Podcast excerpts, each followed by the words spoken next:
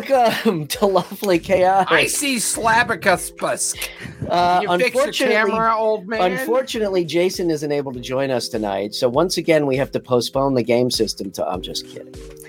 Jason, welcome back. Uh, no, I was just giving him shit because his, just got because his he crazy finally plan. reversed his fucking camera. that night, try to get in the habit of setting my monitor correctly so it doesn't look like I'm like talking down to my shoes, but it's not. Because there's a monitor over here. There's one. you know what? here. That's kind of assumed that somebody always is looking not in their camera. Because I want to look at you, I get but it. the camera's like up here, so I get it, It's but always re- weird. But your reversed type T-shirt bugged me Yeah. more than you looking over here. oh well, in that case, let me put that back because now that I Oh, know it bugs you that here we bad, it needs. Welcome, episode 23, Lawfully Chaotic. We are I going to actually talk about game systems tonight. The long-awaited title. It is now being discussed. Yes. Um, well, we did not want to discuss that without you, Jason, because I know you have a ton, no joke, uh, a ton to contribute to this conversation. So we just, mostly we devil's advocacy because I find you two are so pleasant and well deserving of everybody's passion. I'm just the cantankerous old gamer who pretends to love everything and then I Karen and Kevin it all night long. Let's just be honest. It's you know fun. what? Uh, if there was no conflict, no, it why it wouldn't be a fun show, right? We It gotta Wouldn't have be we, chaotic. ex- Ah. exactly. Boom. See, Sharon, you just you get it. She's you so much it. better You just come on the She show and so much better it. at this than we are. It's I, yeah, It's just no, awesome. no shit. so much more. She's just a pleasant person compared to two old farts. Yes, is. indeed. Uh, announcements. I don't have any. Um, take it away. Anybody? announcements. I got nothing. Um, more, more of the same. It's a little hard to do announcements because we're taking a break this weekend. Um, okay. We're Um, enjoying the Fourth of July, so we're going to be taking a three Oh, that's day. right. We're we're we're not running any games Saturday, Sunday, and Monday. Everybody is being encouraged to take the three day break. Let's you know barbecue, pool, swim.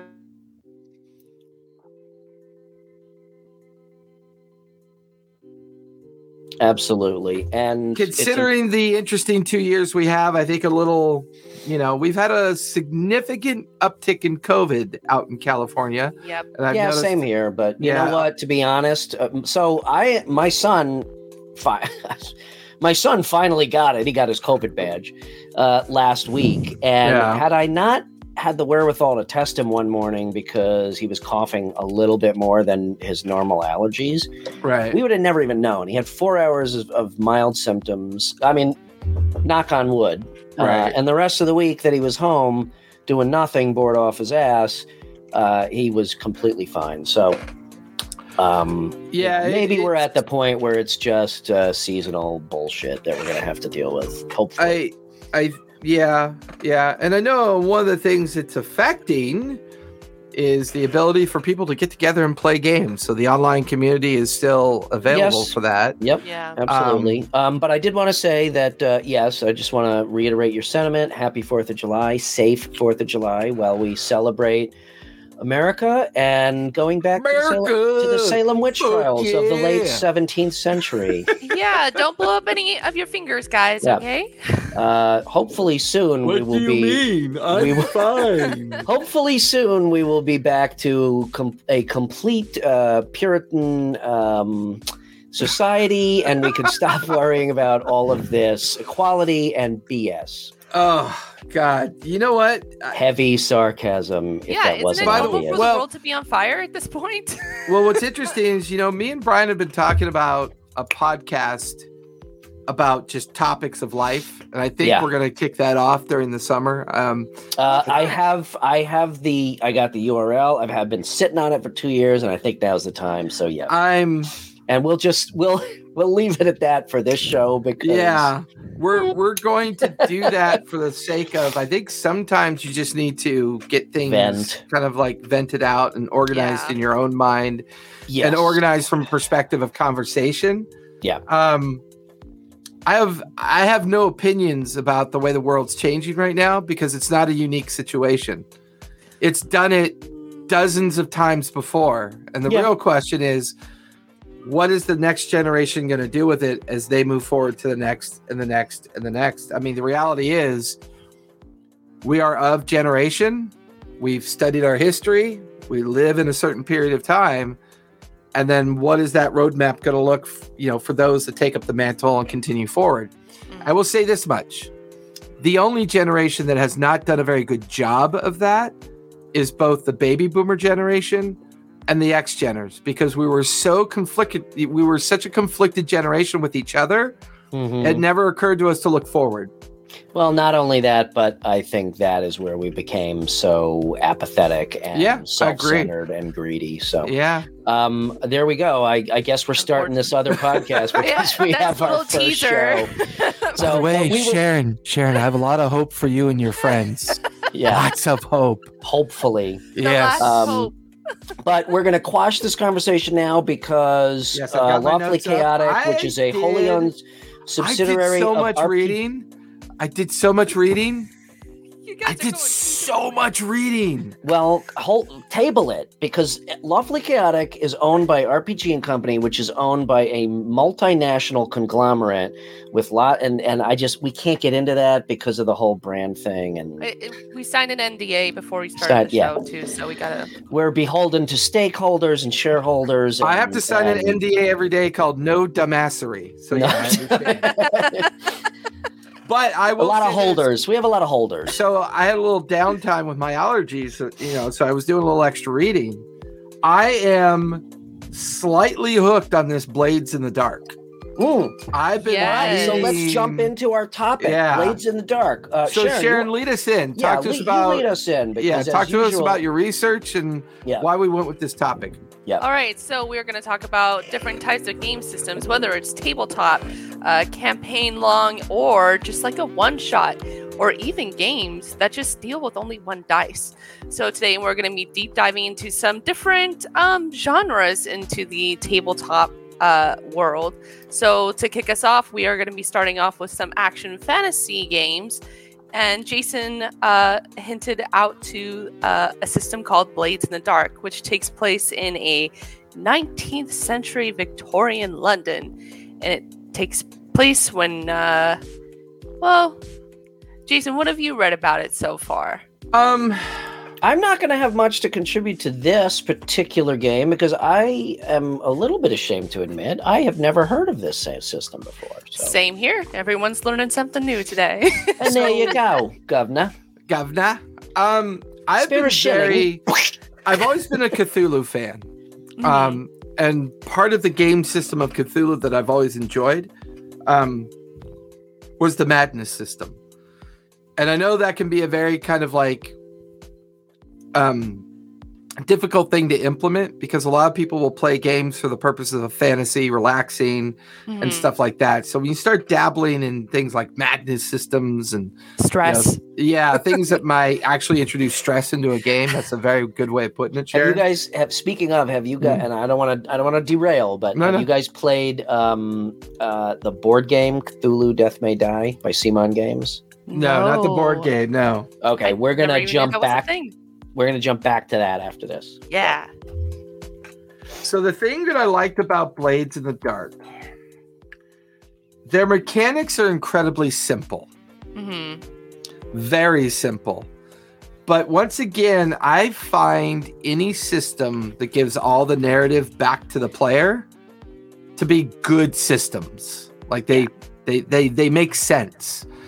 Um if you have Pathfinder level mechanics, D&D level mechanics, then you have Cortex, right?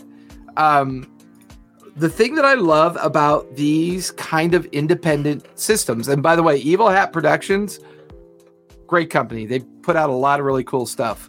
Yeah. Um, I just like the fact that they're not actually Cthulhu, but it's that dark noir feeling. Yeah. the It's very charac- gritty. Yeah, and the characters matter more than the the GM. GM, I mean, this thing comes really close to a system that could run itself, and you might be able to just play the game as characters. Um, the fact that you can play these dark, nuanced kind of characters. It, it, embraces the anti-hero theme again, right? And you know, I know in the D and D world, the very first attempt at that, like if you could find the character sheet, bring up the character sheet for me, Brian, since you're driving. And for those Um, of you that have just uh, come in, we are talking about Blades in the Dark. This is a fast paced one shot uh, system that just involves a one six sided dice. You are uh, part of a crim- criminal syndicate, and you basically have to thieve and destroy and rise in imp- uh, infamy as the Blade in the Dark. So you take on characters such as thieves, smugglers, fighters, m- alchemists, mechanics. You have to make your name in the uh, criminal underbelly of Dusk, Duskfall. Duskfall. Yeah, Duskfall. I think. Duskfall. Yeah, Duskfall. This sounds Um, really cool. The, as soon as you said one d six, Right? Mhm. That, that my my way my back. brain just exploded. Yeah. Yeah. and it's set as a fast-paced one-shot, but you can actually, you know, make it into a campaign if you want. So Uh-huh. um, that's why I thought this system was really cool because it just deals with the one dice, and it's so completely different to like you know the typical d&d hero like oh i'm gonna save the world no Mm. you're an asshole that's gonna thieve and backstab everybody to make Right. a big name for yourself This it sounds like that this game is about the the backstory and the canon um, Mhm. more than the system the system the mechanics. Mhm. Yeah. Um, Sharon, I mentioned to you uh, when we were talking after last week's show um, about uh, one of my favorite games. And again, I don't want to I don't want to close the conversation on Blades in the Dark, but it sounds to me a little bit like Shadowrun, which is to this day still one of my favorite backstories and and world mythos that I've ever read or played. Um, but again, the the the mechanics were yep. There you go. I still have all my original Shadowrun stuff. Um, the mechanics were they weren't horrible. They weren't Mhm. great. That game was also based on a handful of D6. Um, and given the depth of what you could do, so for those of you who are not familiar, Shadowrun was set in modern times. Corporations basically kind of rule the world. They have their own private security forces and armies and whatnot. Um, very ma- think Matrix meets D and D because magic also uh, sprang back to life. Um, sci-fi cyberpunk type exactly cyber yeah cyberpunk meets d&d um, people started to mutate back into into orcs and elves and dwarves and trolls um, they did a really really awesome job of explaining this through the vehicle of the native american nations Ooh. um, and them kind of taking back what was rightfully theirs. So America was was hugely fractured um, into the United Canadian and American states and the Confederated American states, and then most of America went back to the Native American nations, which I also thought was awesome. I like that. But anyway, it was set in Seattle, and it was it, exactly cyberpunk meets D and D. So it was just a really, really That's actually a really good tr- transition because I think Blades in the Dark is a really good approach to that fast one shot, simple dice mechanic, Mhm. Um, heavy character noir grit, and then just this really quick immersive way of playing a game. But then we think about sci-fi cyberpunk, Shadowrun. So Brian's rundown of, of Shadowrun. I was surprised at how interesting I thought lasers and feelings were. That was pretty funny. Um, I was like, holy crap. I just What's lasers and feelings? Um that's where you're part of a spacefaring crew on the ship. By the way, hello Raptor. Paradox and It- uh, Fatal it felt- Yeah, that's that's uh that's Gork. That's Gork from Saturday nights. Orc Um, the orc. Welcome, guys. Thanks for joining. The laser and feelings felt like an attempt at Firefly. Really? Oh, okay. Yeah, yeah. That's cool. um It's not just a show. no, no. no. But it was, it was interesting. But of course, obviously, we have Call of Cthulhu, Dread, um, and But to to play, you know, I'll I'll just close up the Shadowrun thing by saying again, to this day, my favorite backstory because the breadth of what you could play. But uh, and we played it for for a good couple of years um, uh, exclusively, and got a little bit tired of the limited um, mechanics, and therefore stopped. Yeah. Well, I really like the focus of it being like cyberpunk and also like just fighting back against uh, corporations because you know, like especially if you're like in America, corporations are just king here. So Yeah, Uh, the, the- basis of the game was was running corporate espionage mission, missions. ooh, So you'd have So- your rigger who went in, uh, you know, to jack into their security systems in the Matrix, and then you had your street samurais with wired reflexes and shit, and then your like street shaman who, you know, uh, the guy might be an orc and he's got magic. So it was really so fucking cool. But the biggest disconnect was trying to run somebody in a Matrix like environment while the rest of the party, you know, everybody hates fucking splitting the party up in a in a role playing game. This was that to the nth degree Uh, um, because of the story. But anyway, I'll shut up. yeah, well, no, that's. I mean, Shadowrun sounds like a really great system, and I would definitely like to play. It's uh, worth picking up the the core rule book just to read uh, to read it. I mean, they they got down so granular that they had. Um, so the the main game takes place in Seattle. Mhm. Uh, Seattle's kind of like this free city that's that's independent.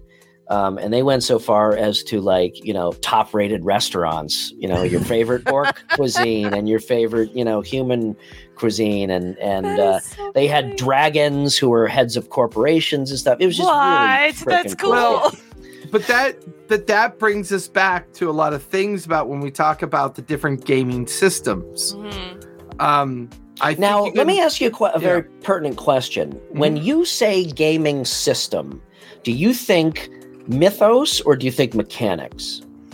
I think pure mechanics, Okay, pure mechanics, and there's a reason why my brain goes and I that and I route. and I do the same. um, my brain goes that route because clearly, well, clearly is a little bit not an appropriate word. Um, when you look at games, there's essentially themes.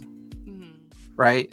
Sci-fi, western, uh, horror, uh, noir, steampunk, medieval, high fantasy, low fantasy, stuff like that. Um, so it's it's uh, yeah, it's actually very true. A lot of the older versions. So, for example, this is a second edition book. hmm Um, so a lot of this has been turned into PDF reality. That's awesome. That's cool. But I will premise all that by something very interesting that I found. oh shit! You know what? I forgot. Damn it! I was in my garage yesterday and I saw my old box of all my old source books for these fucking games from the '80s. I and wanna- I'm like, oh, I, I got to bring sh- that up for the show, and I totally forgot. Yeah, I want Gotta to do share show a and couple, tell. I'm going to share a couple things because I kind of want to stipulate a point about mechanics Mhm. Mhm. because it's it's an interesting way. Um, one of these days, I'll have a Bluetooth headset. I just don't like them. Um, and there's No, not for for streaming. No, wired. no, no, I know. Um, but I do have a GURPS book around here, which I'd like to share with everyone, but I'll find it later. Okay, I now meant- you make wait. me want to get up and go to the garage and get all this freaking Well, no, books, but I got to move I- one of the cars. Well, while everyone's looking for books, Ah, let's here we go go. No, here we go. So, I wish you had some elevator music, like for intermission. Doo, doo, doo, doo. so this kind of lends into the conversation, right? So I have no idea this system. I don't know what this is. Never heard of it. No one's ever heard of it. I've talked to so many. I found it in a bookstore Okay, um maybe a year ago. It has never been opened. It smells brand new. I got it Oh, for two bucks. wow. It's probably worth bucks. about seventeen thousand dollars. You really? I got it as part of somebody who just unloaded it as a set. Yeah. So I have all four books, the dungeon screen, they call it the the, the referee screen. So I've got the whole thing. Um but this is a good example of just because you think you built the best mechanics doesn't mean anyone's going to know about it. right. Right. You know what I mean? So, but the once again, I was inspired by the idea of the fantasy age theme that they were going with. So you And- said you haven't read it. You don't. You don't know. You have. I've nope. read a little bit of it, and it is pretty mechanically heavy. So I think that might have been part of the problem. Okay. But then I found a new box to curate, and I came across this.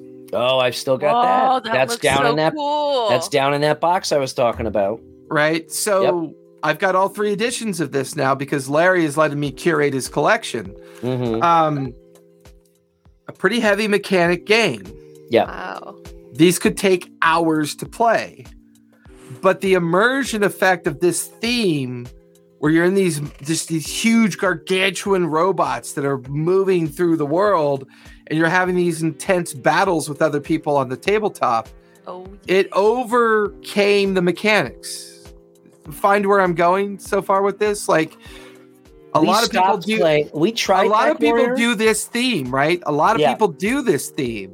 Not many people do this theme, Right. mm. right? So you're willing to push through the mechanics that you have to learn. Now, the last time anybody tried to solve all the mechanic problems is with this, Yep.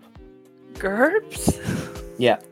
right? The generic Uh, universal role playing system. Hero what system. if Hero system also was. I um, have that book as well. Yeah. So if we could come up with this, could you then not play any theme you've ever wanted to play? Therefore, are we now in a world that mechanics become less important and a single more story. mechanic for 100 themes so we get closer to story Mhm. and less worried about mechanics, right? This is the age old. That's why I love the idea of this topic because mhm. there are hundreds of mechanical systems out there Mhm. you know, both in physical copy and PDF copy, depending on how you choose to consume it.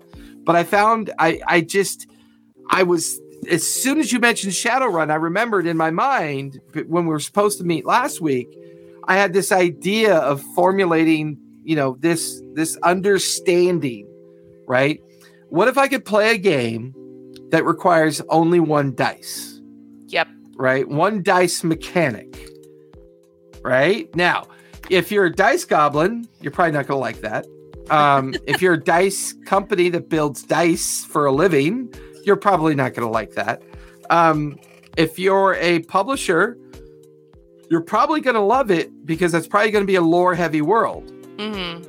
So there's going to be a lot of really fun shit you can write, and people are really going to love it. But I.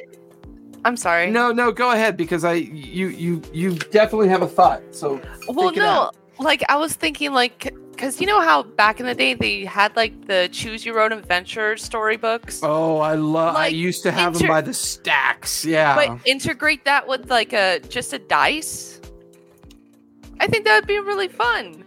so it begs the question: Do we still think Well- that the only reason we use mechanics is because they introduce chaos, while everything else is organized and planned and thought Well, out? It depends. Okay, so it depends on. Here's my. You bring up a very interesting point, and obviously, GURPS is the king of of trying to solve this issue. yeah, Hero, hero get over that system. Hero system. great name. hero system. Well, it's like trust it's in the the generic universal role playing system, right? Same thing with Torg, the other role playing game. Oh. Right. Um, I love Torg is one of my favorites too, just because that system wasn't necessarily. If I remember, that system was pretty light, also to the point of Mhm. being constrictive, uh, constricting, um, constricticated. Um, what I loved, what I loved about That is Torg, almost as funny as when Sharon said back in the day. Both those have me in hysterics inside my head. Torg, what I loved about Torg, it was it was this like worlds collide, what if, Buckaroo Banzai amalgamation of every fucking theme you could want to play. Ancient. Egypt, you know, Victorian England, uh, space lasers, uh, superheroes, uh, film noir.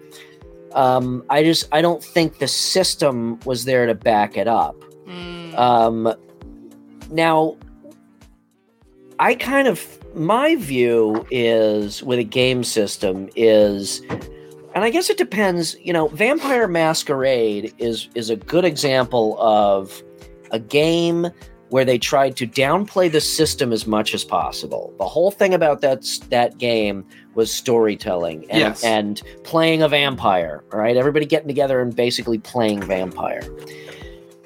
Um, I the way I think a universal system is a great idea. I I personally though like anytime you say one die, I go into convulsions. Okay. I personally feel that a system, in order to be fully universal, a system has to have, there's a fine balance point between enough chaos and detail and rules without becoming bogged down in in those things Mhm. okay? And i don't know that i don't know that 5e is the answer but we've talked about the dc system. Um 5e is a is a pretty good base for something like that i think. We'll see how spelljammer plays out. Um but i do think that the system has to have enough enough depth that you can develop a character and play to the mechanics of whatever theme you want so that it doesn't just feel like okay we're just calling it medieval england and we're rolling a d6 whenever we need to do something you know what i mean there has Yeah. to be like if i'm a if i'm in a sci-fi spacefaring game I want to be able to create a skill that is, you know, rewire spaceship bulkhead doors, okay? Mhm. And I want to be able to roll and do that and feel like I've accomplished something. If I'm in D&D, I want to be, you know, stealthing up castle stairs, all right? Right. Um so in my opinion, and you guys may have a different view, in my opinion, it does have to be uh, a a deep enough mechanic system to be able to really fully enjoy the rest of that stuff. If not, I mean, you could all just sit around and play storytelling, and I'm not knocking that. Uh, you Yeah. know, that could be a very good thing. But then, why are you? Why do you have a character sheet at all? You might as well just all sit around in a room and just literally talk through, like, what do you do? What do you do? What do you do? And have a referee that makes the decisions on the fly. Right. So, so I'd be curious to hear your both of your opinions on on the the depth of the mechanics in terms of of how um, involved it is. Well, I'd like to hear about Sharon's opinion from her character depth because I I still think the main point of a game if you play it this way, right? Now that we're cutting on teeth on Ooh. um now that we're cutting our teeth on one of the more specific questions, which is are you playing a board game? Are you playing an RP game? Are you playing a TTRPG game? Are you playing a tabletop war game? Right? So once you settle on the type of game you're playing in that Mhm. game world, if you're going to be a player, Sharon, like a player character, what are you looking for? Well, to circle back to what Brian was talking about the the different mechanics, most of these uh uh you know, these systems that I have listed, they are designed in such a way where it is just a one-shot s- session. I think it would bog down the mechanics if they were to extend it f- further. Um I think maybe to introduce 5e mecha- well, I'm not sure if it's possible to like introduce like 5e mechanics on like a one dice game for like uh you know blades in the dark or something because like well, they if the- tried it once before, which is interesting. They tried it with the D20 system, is what they Really? tried to accomplish. They tried to Oh. minimize or organize it in such a way that, you know, if you just roll D20s, you can resolve a lot of your playing mechanics. But if you're a player versus somebody guiding the players through a game, you're going to have such unique perspectives on the mechanics of a game that the guide sees the mechanics as a way to tell the story Mhm. and allow not allow but then expect the characters to react accordingly to it right I- I whereas think- the characters may say okay i know i've got a big old sword or a pistol or laser beam eyes or whatever i'm immersing myself in where i sometimes find the characters get a little bit frustrated how could laser beams only do two points of damage? See, Right. and I think that's my, that's that's, where where that's where my mind is is, and I know this is this is an age old argument, especially nowadays with D and D having become so mainstream, and the the depth of of character stories, um, you know uh, that we that we see being so much deeper than when you know than when we were kids playing this. It, it's like some people feel that mechanics take away from your ability to develop character stories. I disagree. I I feel that that's that character stories and backgrounds and character development is is can be separate from the mechanics. You can go as deep as you want on that. I feel I guess where where I feel uh, the mechanics come in is in addition to having my unique character story, I want to be able to based on I mean it's a game we're playing a game based on a system. So I want to be able to take advantage of my character's abilities in a way that feels different from everybody else at the table. Right. And that's why I feel like there has to be a certain amount of granularity so that when I make a specific skill check, I feel like I'm actually accomplishing something and not everybody at the table like you know one of the things i hate at the table in d&d is like okay uh, you you know the dm is, is speaking to the party and, and somebody is checking at a door okay make a perception check and everybody says oh i make a perception check too right. You don't like Right? teamwork. it's like i don't i don't care if you have a plus six i'm talking to this guy and he's got a plus one but he's the one listening to the door so let him do it and fuck it up so Well, I, and- I, I feel that the mechanics allow for more uh, differentiation in in player characters and to me as a player uh, that is what interests me in a game i want to be different from everybody else at the table beyond just my backstory Well, it's more like you're getting a more personal involvement into the world via mechanics. yes Well, Because- Sharon, when really quick, because I want to get your opinion on this. When you were building Mira. Like when you went through the process of building your druid and then organizing the backstory for her, did the ability stats ever come into play other than the core mechanic of you being a druid? Like, you know what I mean? Like when you were rolling your skill sets and organizing your feats and your your abilities and organizing the kind of mechanical skeleton of Mira, did it ever matter to you when you were doing that? Or was the story something that mattered more?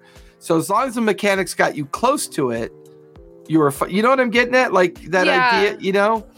Yeah, and the thing is too, like I was leaning more on her background at first, and then when I started to progress in the game, that's when I started to think about like her abilities more, because then like it's it it's a part of her, and you know she would have you know the amount of experience that she has because of the person that she is.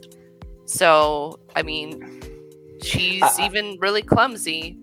and see but see that that can be a beautiful thing in both your character story and your Mhm. mechanics you know Yeah. you could i mean we're kind of getting into the min max versus not discussion um, so as much as i love mechanics i am not a min maxer i like creating characters based on a story about what i want to play. And if that is completely contrary to the to the to the proper way to build have- a character within said system i don't care. Once i have that character built though then i want to take advantage of the mechanics to the best of my ability. And i mean it could be a really fun thing to say hey every third action that i take i have to roll a d20 and on a one i trip over my own feet and because i'm clumsy as shit i mean Well, and something I find interesting too, because I know me and Sharon have talked about this before, but the cultural influences around you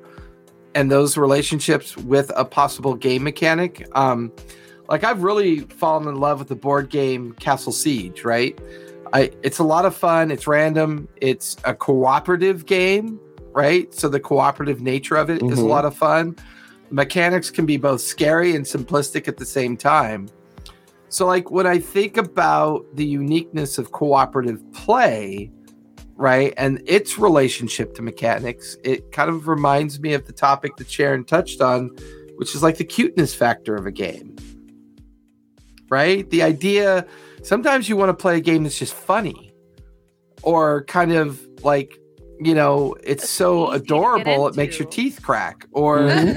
you Yeah. know, it's just silly or you know, when we did our one shot with the Grain Lands one time, it was a Feywild one shot oh, and they were playing characters that were about to go on an adventure that were watching their alternate characters land into a mysterious town. So they were from the town, but they were riding unicorns and they had cotton candy weapons and you know they had snow cone wands and they just glitter built these bazookas. and- yeah So bazooka okay, so in in that in that vein right there, like Mm. say you were were, were you running that?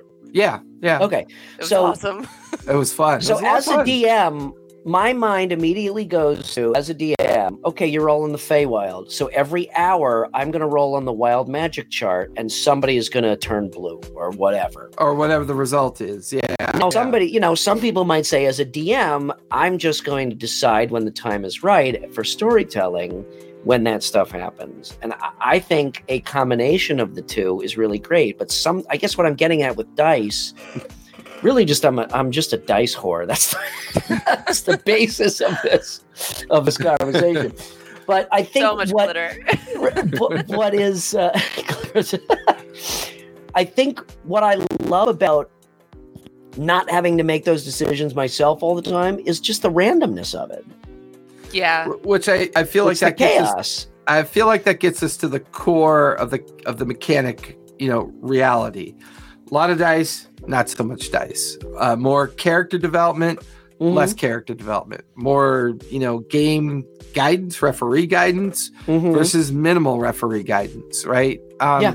I would, I would say that's a fair assessment. But it, what's fascinating is one time I had I had a whole day to myself. I think Callista was off doing something.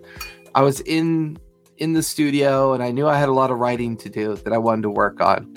Like I, I sat down. I said to myself, "I'm going to write a single page gaming system." An entire gaming system written in a single page, In in point seven point type, right? One page, twenty eight million. and what words. it really forced me to do is think about how important mechanics really are. And what I found myself doing, oh, just let the player decide that for themselves. Just let the player. I had like 35 asterisks that just said, let the player decide that for themselves. And I'm finding myself more and more like we're experiencing with Pike's Promise on Mondays. Mhm. I'm finding myself more and more getting out of the business of resolution of what they're doing Mhm. and just looking at my player and going, How do you think you would handle this? Explain it to me. And then Love that. describe what they do. And then I go, Okay, let's talk about that. Give me this, this, and this. And then what do you think? This or this? And they might say, Well, this sounds logical. And they do their roles. And I go, Okay, you had a partial success here, but but you had an amazing failure here. Tell me how you feel like that failure is going to be. And then they narrate their own failure. Now, I definitely borrowed a lot of that from Shannon, who plays a lot of Mage. And Mage kind of narration and refereeing of people who play Mage. It's like, you know, um, describe for me how you're trying to shoot the gun. Well, I prop it up on the car, and then as I Mhm. aim across the hood, I just let a full burst of rounds go at the target. Okay, great. As you did that, you didn't realize the car had been running all day and it's hot. So as you put your hand on the hood, go ahead and roll with disadvantage because you immediately are, you know, distracted by the heat of the hood. Okay, but you you just you said something right there. I think that is beautiful. I love it. But you just said roll with disadvantage. Right, but that So I think the roll with disadvantage is a notation of um, risk versus reward. Yeah, and I'm I'm not I'm not arguing what you're saying because I think that that narrative resolution But to your point, yeah, disadvantage versus advantage feels like a universal mechanic. You're right. Right. It feels like a universal So I- and I would right. agree with so that. I Yeah. think a, a beautiful, a beautifully written system of mechanics can incorporate both. It should not be so constrictive that you have to rely on a die roll and you can't narrate. Correct. But but they should be able to to play hand in hand. I love what you just said about the car's hot. And you put your hand on there, so, then like it this- changes your your Yeah. difficulty. Or This- Yeah. to, And, to like- me, the whole page, sorry, Cher, the whole page that I wrote, it boiled down to the introduction of mechanics based purely on risk and reward. When I got to the end of that single page, I looked at all my notes and I'm like, if I could come up with a mechanic system that clarified and codified the idea of risk versus reward, and that was a Unitarian system, I feel like you get to that point that you're trying to get to. I just Go- had a I just go, had a Sharon. fabulous idea. Hold on, Two seconds, and then you should. All right. I wanna- I Oh, wanna- I'm gonna. I want to Oh, wait, wait. all wrinkly Oh. by the time you guys are done. Right, seven, seven seconds. You're using up my fucking time. I want to publish a game, a game source book that's 200 pages long, and all of the pages are blank, and on the first page it says, "Do whatever the fuck you want." that is chaos. What were your thoughts, Sharon? No, I was just going to say that like uh, most tabletop games are very action heavy and very mechanics driven, but there are games out there where like you don't even have to have dice. You don't even have to fight people. Like for example, like uh, Dread, for example, you're using a Jenga tower to yeah, play I saw the what game. Paradox. Yeah, that was awesome. like, That's- What is this? Huh? You didn't take a look at it, Brian? That was part of your homework. I know. What is it? It's what's called bread. Dread.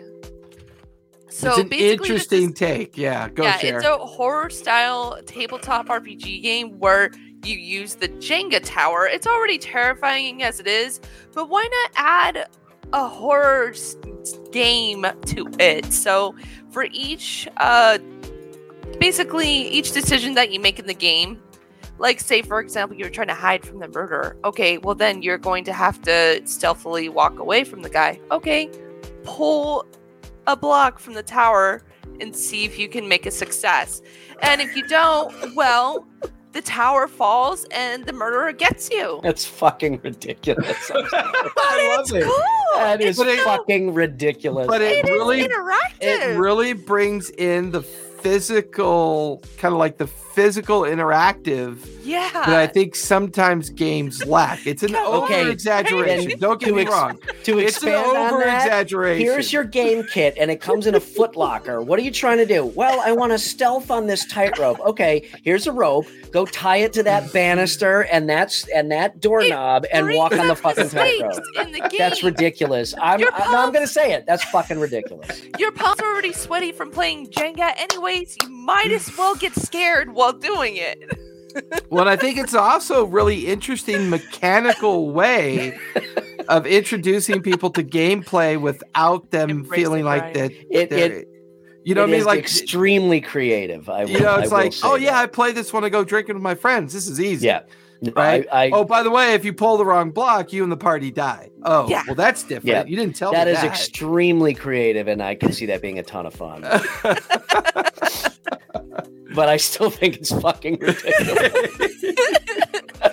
and to the point of, and of being- course, now I'm gonna go and buy the damn thing. And what prompted me to think about this whole game mechanic thing when we were talking about it before is what if this is a big what if, right?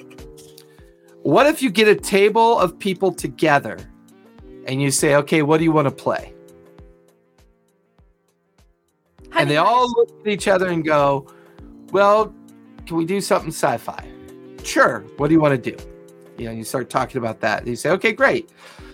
Ooh, How do you think the characters should go? And you, you should they be built a certain way? Should you have classes? Should you have the idea of identifiers? Should you be kind of like identified as a certain kind of player? What are your thoughts? What if you could develop a game that is so kind of like driven through just the nature of the vibe of the table that whatever it becomes just becomes that game for that table.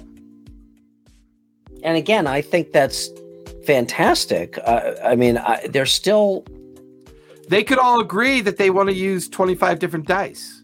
Yeah. Right? They could all agree that they want to do well. Hey, they could all look at me and go, "Hey, Jason, we're all kind of console gamers. Um, can we do um, can we do skill sets? Can we do like skill trees?" Right? So kind of what you've So- been working on in the past, Brian, where you have Yeah. these layered skill things to kind of give you those extra edges as you move through the world. So we're coming full circle because what you're talking about is a universal system that can apply to any. No, it's even worse than that. What I'm talking about is no system exists until the table starts playing.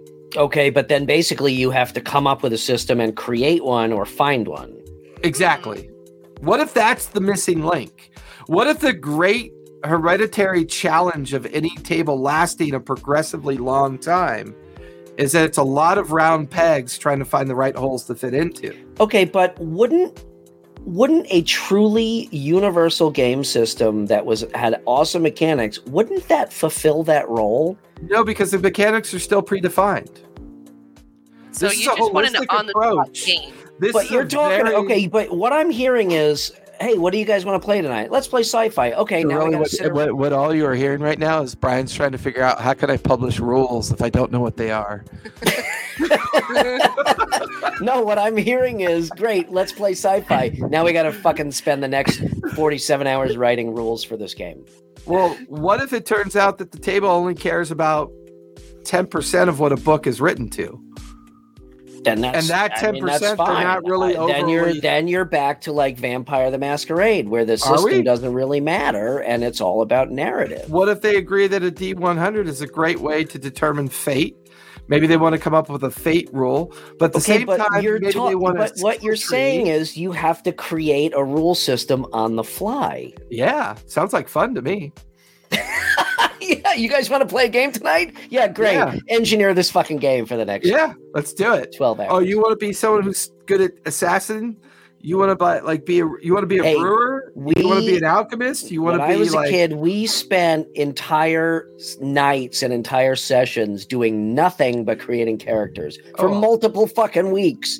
So I'm not knocking like, oh, let's create this. The the the the thought of creating this uh this customized um thing is is is great to me but I, I guess i'm i'm still a- I'm still thinking of the mind. I'm still in the mindset of if you had a truly, really well written, not too deep, but just deep enough, all encompassing universal game system, then you should be able to meld that into whatever the players want to play that night. and usually table. that's what ends up happening it's just it's a it's an interesting way to look at the most common problem of any game that's trying to get going which is how do we get that table vibe established well Mm-hmm. if there's a kind of you know agreement on the mechanic is that enough to keep the table going well Mm-hmm. sure once you have an agreement on a mechanic you have a druid you know you have a dwarven pirate you have a crazy barbarian and they're in a cyberpunk world where a mad mage on top of, a, of an iron tower is using the iron tower to suppress the populace. And this group has got to figure out a way into the tower and you know s- save the populace from this this insane mage. And it turns out the mage's name is cpu and suddenly dealing with this mage is dealing with an ai and do we have the right kind of like mechanics to kind of like enforce those ai potential mechanics? And suddenly you're in the multi- multiverse because the AI, the, the AI expands you out into 2,000 possibilities of what might happen. Um, I want to play that theme right there with the rules from Stratego. M- make that for me. right? I mean, at some point, I mean, I agree. It's like it's one of the reasons why I like 5e mechanics so much is I can take GURPS lore, I could take 5e DC core system, uh, I could take uh, Mage and Vampire the Masquerade character construction with their Cthulhu based lore, and then take some Shadowrun corporate cyberpunk theme, and boom, you're off and running in the game. Yeah, but You it's know what I still mean? it's uh, yes, totally. I agree, but I, I guess my point is it's still unless you're playing completely narrative, Um, it's still Mhm. based on a system. What dice story? How do I figure out well, if I hardly if I- based on eight accom- system. Maybe that's how, how do another. I What figure out if I guys think? accomplish this or not? What'd you say? I said, chat. What do you guys think? Do you think Oh, we should I- create a Poor Sharon. We've been just I, spouting you off know, for like I'm 40 just, you know, minutes. I'm just a wallflower. Let me ask you this. Let me ask you this. I Seriously. actually, well, I like Is there this ever I a want to time squeeze in is- the cuteness uh, games before we sign off, guys. Which we a lot will. of like. If we gotta run a little over for- Oh, this show is going we gotta run longer than little eight o'clock. Cuteness, we will. I assure Or, you. or whatever. Yeah. if you show, could yeah. dumb down basic archetypes, but have them open to expansion and interpretation from there, I think that's becoming a much more common theme these days. Yes. The idea now, but, of but is that is that expanding the interpretation wholly based on backstory, or is it expanding the interpretation based on a system of mechanics with with with set skills that differentiates that character's subtype? did either of you watch the new Critical Role, The Story of Sprinkles? no, not yet. Don't fucking On and ruin it for me. Yeah, that's a really good example of the cuteness factor that we're about to transition to, while also answering Brian's question. I really felt like their most recent episode Mhm. was pure backstory and enlightenment. Like, Yeah. where did I'm- Sprinkles come from and where did Sprinkles go? Okay, don't get me wrong. I'm not against backstory and narrative roleplay. at But he is against cuteness, so goodbye. Um, anyway, cuteness sucks. Fuck cuteness. Fuck your sprinkle. No, I am very, very much into narrative role playing. I still enjoy the shopping episodes of Critical Role Oh, more yeah. than anything else. If a die is never rolled during a session, I'm okay with that. But when it comes to can I hack this guy's head off with my axe or shoot his eye out with my laser gun, Right. I want a fucking die to roll, you Yeah. know? Uh, Yeah. Let me ask you a question though. Are there ever times where you guys, because so I don't know if you know this, but the and in in RPG and company, when I was developing this brand, I originally d- developed uh, RPG Inc. And right before I bought the URL and, and applied for the trademark, I thought, you know what, that's going to pigeonhole me into just role playing games, and I don't want to do that because I have a very big love of board games. So that's why I changed it to and company. It's a very subtle branding thing. That's another Mm. show though. Um so in that vein, uh is there ever a time that that you get together with a group of friends and you're like, "Oh, we want to play. We want to play something immersive, but we don't necessarily want to role play tonight." What board game can we play that is that still has an immersive backstory, whether it's cute or whether it's Cthulhu, madness and stress or whatnot, and let's play that board game tonight instead of a role playing game. Because I I do find that from time to time, and that's why I wanted to bring up Cthulhu Death May Die. Well, the Yeah, only other game I've played besides D and D that involves cooperation, I mean, it's still D and D. Uh, it's a board. game Finally, we pissed Jason off enough that he just left. uh, and it's uh, Temple of Elemental Evil. Um, so you get to have minis, you get to have tiles, and it's Mhm. all randomized, and you still get to roll a d20, but you're still playing a game where you have to roll to disable traps. You're rolling to fight enemies in the, in Okay. the game. So it's it's not anything that has to do with lore or anything. There's like a little bit like a little snippet, but Yeah. it's essentially combat. So, So- Cthulhu Death May Die, and I like that. And and Death May Die by CMON Games is very cool. It is it's a Warhammer for fuck's sake. Don't fucking get me started on Warhammer. Um.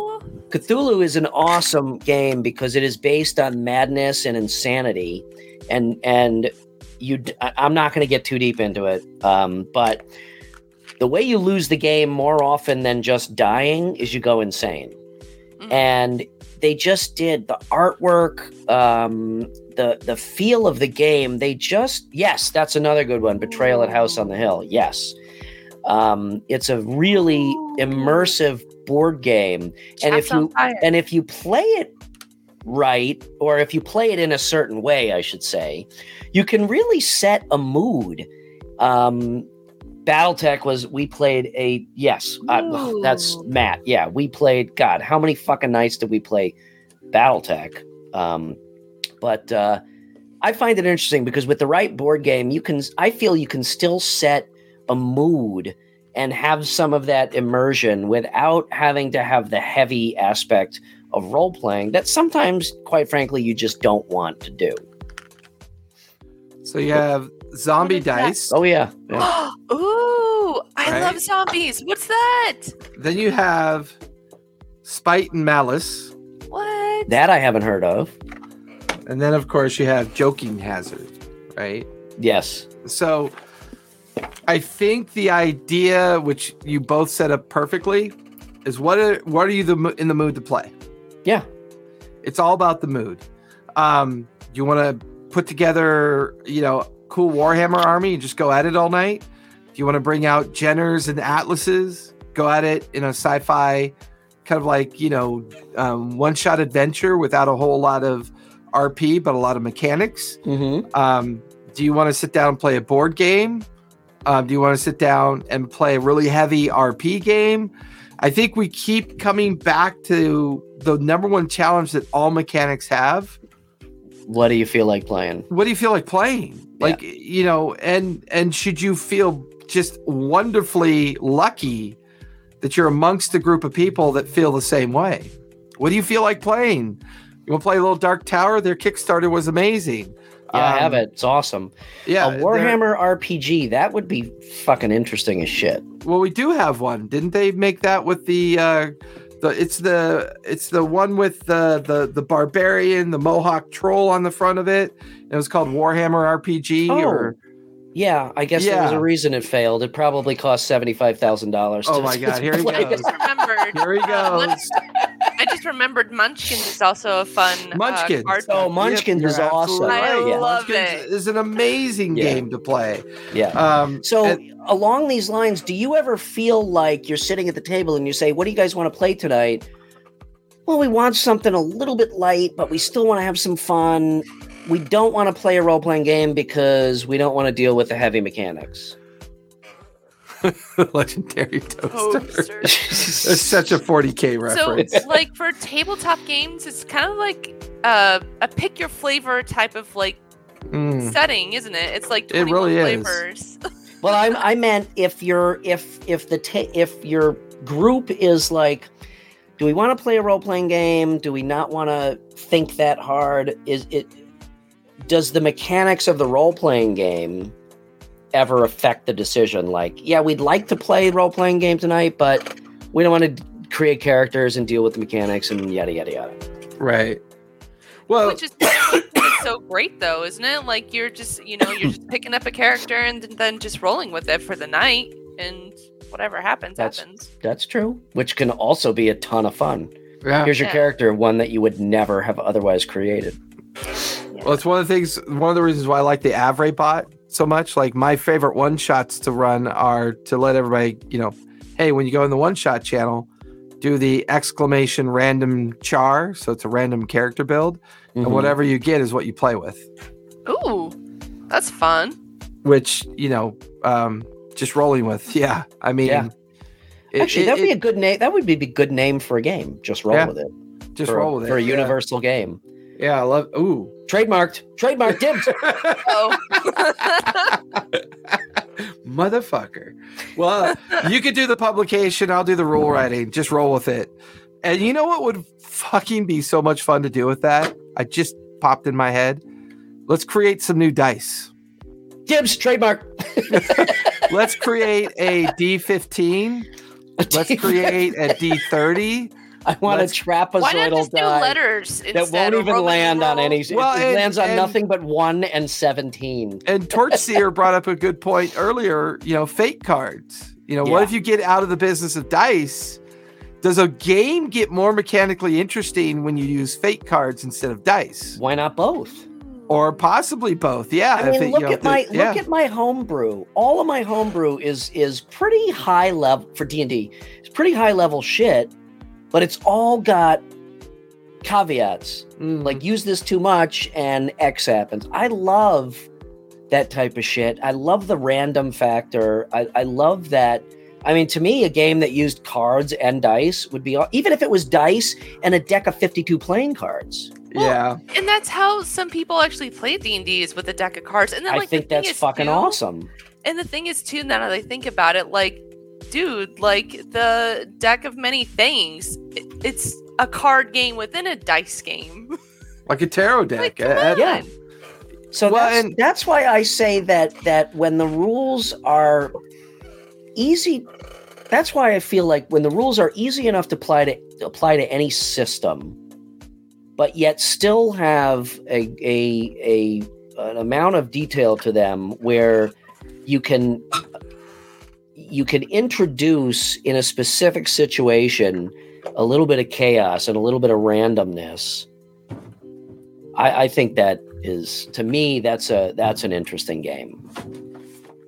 So on that note, let's talk about really quick an example of the most mechanically heavy game ever written in the history of humankind. Ever, oh ever? shit! Wait, wait. Oh, why does that not surprise me? That's What a fucking is Star Trek. that? Right? I think that's Wait, so cool. how how thick is that book? Hold it up to the hold up the I side. mean, it's wow, that's dense. Jesus Christ! It even looks like a fucking Starfleet manual. it it this is part of Larry's collection that I've been allowed to curate and he's got about 50 books related to this. Jesus. Um Cool. it's but you know it's it's a really good example of generational movement away from like the interpretation of gameplay and having Mhm. multiple generations through cultural influence Mhm. begin to design the idea of gameplay right could you have as much fun playing this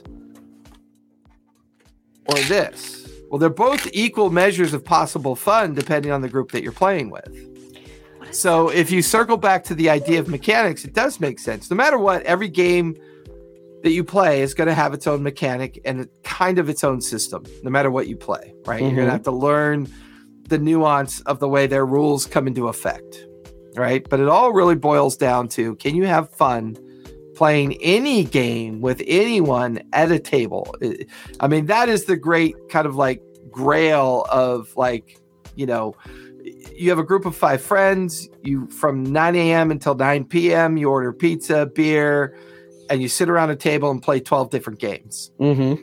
right? Wow.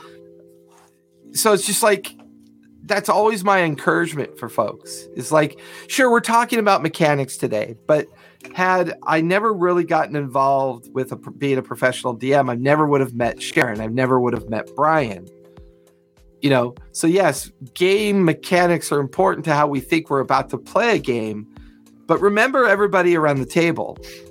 Remember the journey that you went on to meet each one of those folks and Mhm. remember the fun that you're having. Um, don't worry about rolling really shitty. If you got the Wil Wheaton curse don't worry about it. You're, you're gonna have a slice of pizza and you're gonna move on to the next game But it, And you're but the Will with your- Wheaton curse was so much fun. To your It point, it- it- It's and there's the F word. there's no such thing. It's it's not about winning or playing right. You're right. It's about having fun. And I, You know, and- yeah, and you know we we you know i love world war ii games i love you know i love uh colonial games squad i love leader. you know i love catan Talk about I fucking love- rules heavy. you know a Or lot those- of people probably don't know this but you know um the creator of d&d his favorite game was to play gettysburg.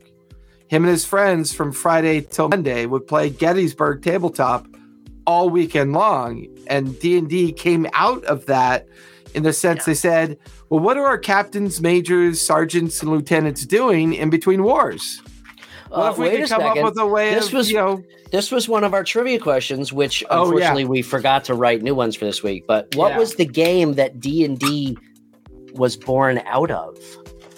This is for you, Jason. Well, I know. Um, well, I know based on the readings of the documentaries I've consumed.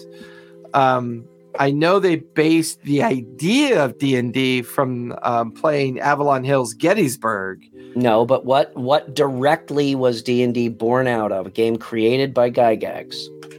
Uh, it wasn't Darkmoor, was it? Nope. Yeah, I don't know. I don't know. It was a tabletop miniature war game called Chainmail.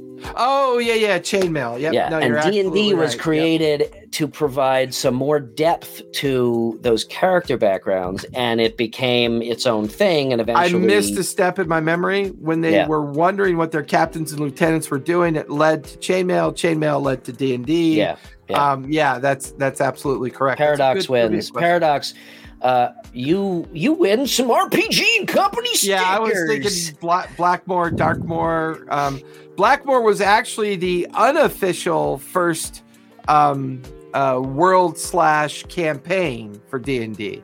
A lot of people argue about it because there's not a lot of Arneson fans out there. Um, so Arneson wrote um, Blackmoor, and a group of twelve people played Blackmoor for decades. Um, after the introduction of chainmail, that then eventually became the first series of D and D. Mhm. Um, so yeah, the gearheads are in charge right now. Sharon, sorry. Um, she's just like, God, old Oh, men. and their- totally. so I We, Old we, men and like, their we totally nostalgia. like started off with like talking about game systems. Now we're just I know. totally talking about mechanics. So I know. I know. Uh, I, I have to mention this though. It, it- to, in response to your your uh, statement about can you have fun, that obviously depends on your group, depends on the night, depends on the mood. Sometimes you're right. Like I want to play the simplest game. I want to roll six dice and zombie dice and and play 47 games inside of an hour and a half. That's Yeah. and, drink beer. That's fun. There was a game that uh, we used to play when we when we were way back when uh, called Centurion, and then there was a um, a uh, a space flight game based on this also, and I Interceptor. That's for you, Interceptor. Sharon. Warm brain. brain. See, I love it. Centurion and Interceptor, they were they were tabletop war games. One was one was futuristic tanks, and one was was uh, uh, um, fighters, space fighters. The cool thing about the game was they, I, I think an electrical engineer probably designed these games. I don't know. I should find out. But the critical charts for your tanks or your ships were literally electronic diagrams. Is that ogre I see? Yeah. I'm Yeah. gonna out old man you, old man. I remember I'm just- ogre. Sharon's like, oh my I'm god. just critical corner charts- through my life.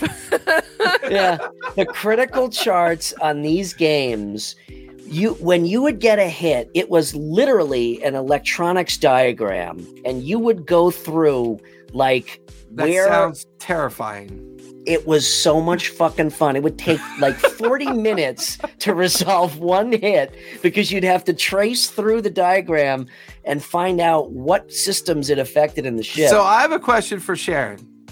If you Oh, could me? turn any theme into the into a game, what would it be? corporate office job Any Anything? Oh my god, I'm already playing that game in IRL. it's dreary as hell, let me tell you. it's a horror game yeah, Anything. corporate doom. corporate doom Ooh. Oh my Trademark. god! Dibs, trademark! God No. damn it! I just thought of a wonderful game to play. Wait, no, I want to hear Sharon's answer. Actually, I know, right? I just Any, broke my. anything. I think she broke something because she laughed so hard the whole table shook. Uh, Ah! All right, what was the question? I was uh, crisis What? Alerting. Any any like theme or cultural inspiration? What what would you turn that? How, you know, what game would that look like to you?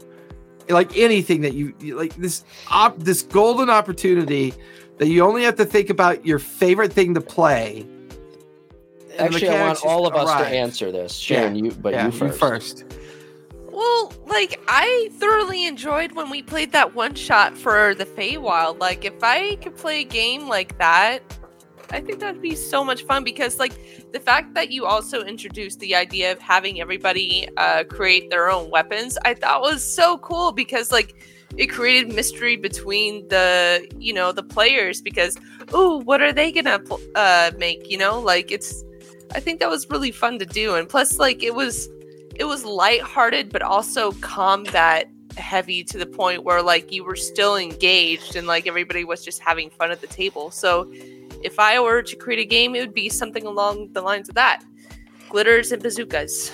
Yeah, I love, it. it. Brian, you? I really love the multiversal what if kind of um, theme. Not necessarily multiple.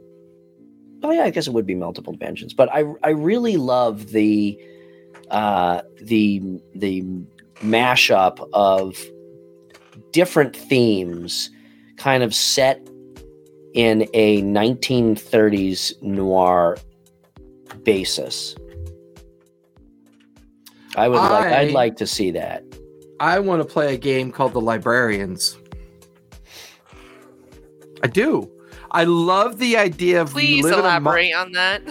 you live in a modern time and there's this entire quarter million year history of a species behind you and the idea of manipulating time and incurring the threat of altering pasts and um, futures related to the ultimate decision of you go back and kill Mussolini?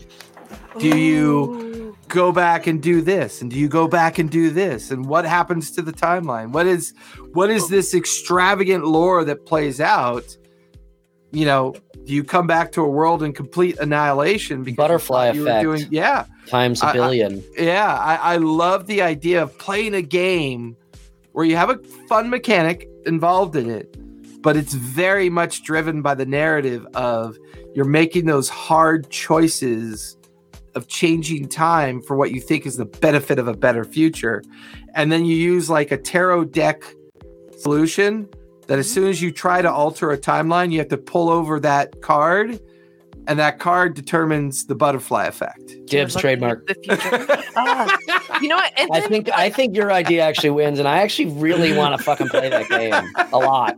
well, now to like kind of like hightail off of that, like I had such a cool idea um of like like you know how the Library of Alexandria, like you know, it's lost the annals of time or whatever. But I thought it would be really cool if it was like a mage school, you know, and like uh like like a angry mage just got Narrative based, like, make it head- storyteller. Fuck that! It needs dice.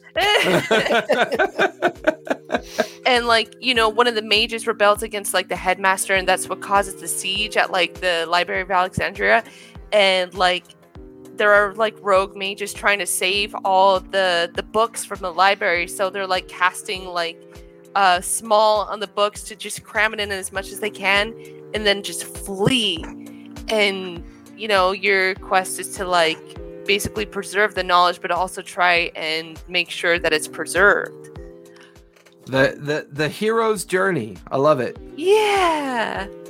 Um, yeah, I know. Paradox the storyteller system does have lots of details. Lots again, of detail. That's only one die. Um, Technically two. one type of die. Oh gosh darn it. Um, I want to change my answer. I want to create a game where you are playing players who are playing Dungeons and Dragons. Oh no. Oh. There's a great film that was actually made. Um there was there was Breaking what's the her name's wall. group? Uh the Guild, right? There was the Guild. Um and then there was another very I have the DVD around here somewhere. But there was this great game where um or this movie about these players who were playing players. Um and it was fun to watch the tropey good looking guy that wanted to play, but he was always physically a stand in, and his name was Mark. So as they played the game at the table, there was a cutaway from them playing, and they're actually cosplaying out there. You know, it's a lot like um, uh, oh, Deer Productions or whatever that one group that does like the really fun shit in Australia. Um, um, and so whenever they'd look at the empty chair at the table and then go to role play it, cosplay it, it would just be Mark dressed up like a fighter, and he'd just stand there like this while they were all fighting. Um, and they and then they go, "Oh man, where's Mark? He's on a date with his girlfriend." And all the other four guys would go, "Ew, that's so gross." That's awesome. Wait, are you talking about All for One? yes, all for one is another yeah. one. Oh, that I they're like, yeah, so good. yeah, they're they're hysterical. Um, my favorite one was they hit a million views on Bardic Inspiration. That is just, and it's him singing about Bardic Inspiration and what it means to be an inspiring bard. And he's covered in blood at the end, and he's just like, "Ah," you know, it's just their it. shit is ridiculous, but it's ridiculously It's intentionally ridiculous, which is why I love it so much. That's awesome. Well, let's all get to work on those games. Players play. I kind of feel like we need to actually write a game. It would be fun, wouldn't it? It would be. I really, I really am digging that librarian idea. To be honest with you, all kidding I'm- aside, I really want to play that. If I saw that on the shelf, I'd be like, A oh Doctor Who role playing game. So, what are we thinking for our next subject matter next time? What are our thoughts? Have we tackled the conversation about pop culture influence yet? Have No. we talked about the corporate influence or the, no, you know, what what does it mean to actually call yourself a dice goblin? Does that no. Mean something these days? I mean, Sharon, I think mean- you you you're due for a topic. I picked the last one. I think you're you're due for one. I don't know what to choose. I Oh, come mean, on. This is your thing. Yeah, you're good at this. We're terrible at it. Chat, Right. you want to give some ideas? I would be happy to hear them. Railroading Rail- 101. I think I think we've I think we've kind of talked about that. I do like kind of I do kind of like the pop culture slash corporate influence. Um, that would be a good one. Um, Might be a little too serious though. Harumph, harumph, harumph, harumph, harumph, harumph. Gentlemen, harumph. Yeah, corporate, corporate, corporate, corporate. Um, hmm. Well, we certainly don't need to think of it right now. If anybody we do. in Now, chat, now. no. well, No. do we want to just think of it with our brains, or do we want to roll dice, or do we want to pick a card to determine what it is? Roll dice. Rollies? Rollies. How to steal a movie, a movie plot, plot 102. 102. Making magic items. But, but, Hmm. ooh, making. ma- We touched on that last time, didn't we? Um, didn't we? Creating. Little or or the social influences of D and D in a modern day. Oh, I like that. I How love about that. how about how about just Do you have a dice that says right foot, or chest, or full body, Oh, or right hand? Ooh. chat look away. reskinning 5e for other genres genres well that's kind of what we've talked about but that's A little bit. we yeah. could go deeper into that uh what how about just how the perception of of d&d has changed over the years and and how it has become i'm still amazed at how mainstream it's become and what those more factors the cultural influences of playing D and D. boom there you go Yeah, I like all right that idea. next week cultural influences Yep, of yep, yep. playing d&d All right, all right. everybody, thanks for coming We out. go- Barry we- no, no, no, no, no, no, no, no, no, whoa, no. whoa. Damn it! Did you No. not get the memo? I almost got out of this. What's the matter? You got a fucking Jason. appointment or something? All right, we don't have any more trivia because we were we did not re-roll. But Paradox, you answered the one question, so send me your info, DM me, and I will actually send you some stickers and shit. Um, not an actual bag of shit. That would be great. That would be pretty funny That'd though. Here's some RPG However- go steaming shit. steaming Flaming shit. bag of shit. We're gonna do rollies to see who closes out the show, Jason. Ah, damn! I got a almost got D20? out of it. Let me just This is- insert the cute games really quick. Check Yes. out Golden Sky Stories. It's really super cute. You play a animal called a henge, and it's basically like My Neighbor Totoro.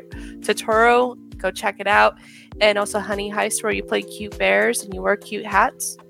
Yeah. Familiar with Honey Heist? What's the other one? Golden Sky Story. Yes, Golden Sky Stories. It's a heartwarming RPG. There's no Okay. action involved. It's you know, it's basically a sweet story about you know just helping out people in your village.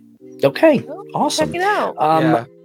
But uh, so Sharon, since Jason and I basically fucking just spouted off the entire time, you get to roll rollies with advantage. Oh, all right, all How's right. that for game system mechanics? Wait, but okay. Yeah, I know, right? Wait, we're gonna roll together. So yeah, come on, but guys. you roll with advantage. yes. So you roll but- two d20. Yes. All right. I got a two. I got a 15. Uh, I got a twelve and a thirteen. All right. Jason, close us out. Barry Got where can we find you these days?